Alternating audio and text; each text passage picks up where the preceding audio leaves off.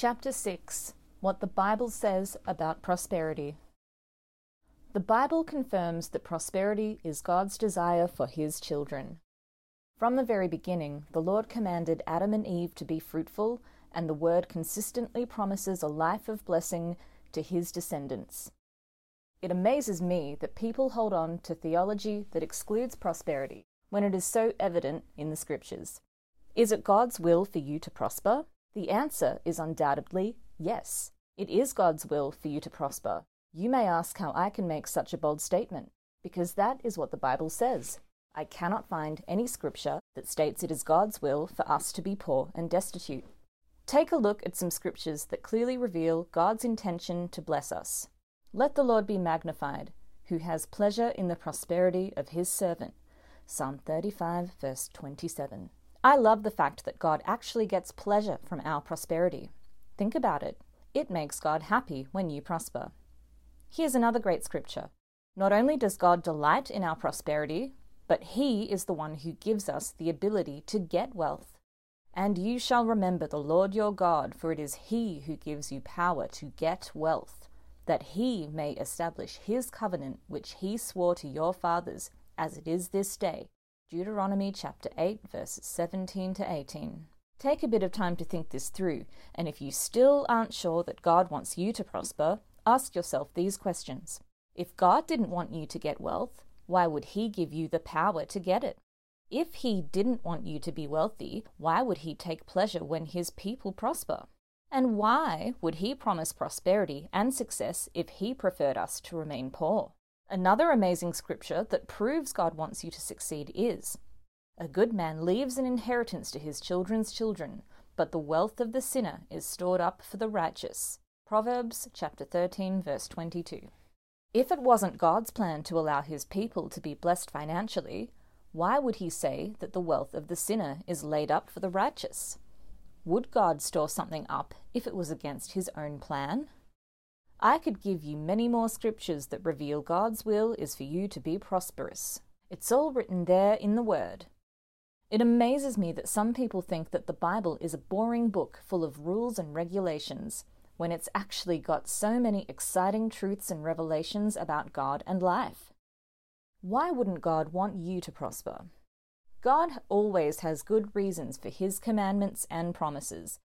We've established the fact that He wants you to prosper, but why? First of all, God loves you and wants the best for your life. He is our Heavenly Father, and like any loving parent, wants His children to have the best. This book may seem to be all about finance, but let me clarify the point that wealth and riches are just one aspect of prosperity. Being prosperous includes your health and your relationships. Money can't buy family, good friends, and your physical well being, but don't underestimate these blessings. A completely prosperous person walking in the fullness of God has it all.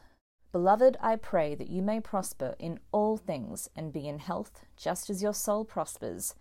3 John chapter 1 verse 2. There is another aspect to why God wants to bless your life. If you think it is purely for yourself, you have missed it.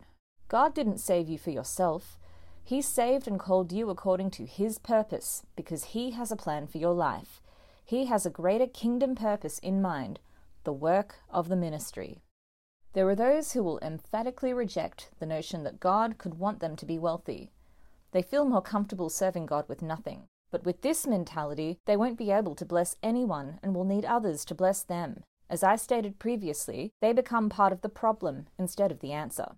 What happens when a church decides to take up an offering for the poor, but everyone in that church has nothing to give? If nobody has anything, how would we help anybody? On the other hand, imagine if you were so blessed by God that you could superabundantly sow into that offering. Then the church could have an impact and make a significant difference.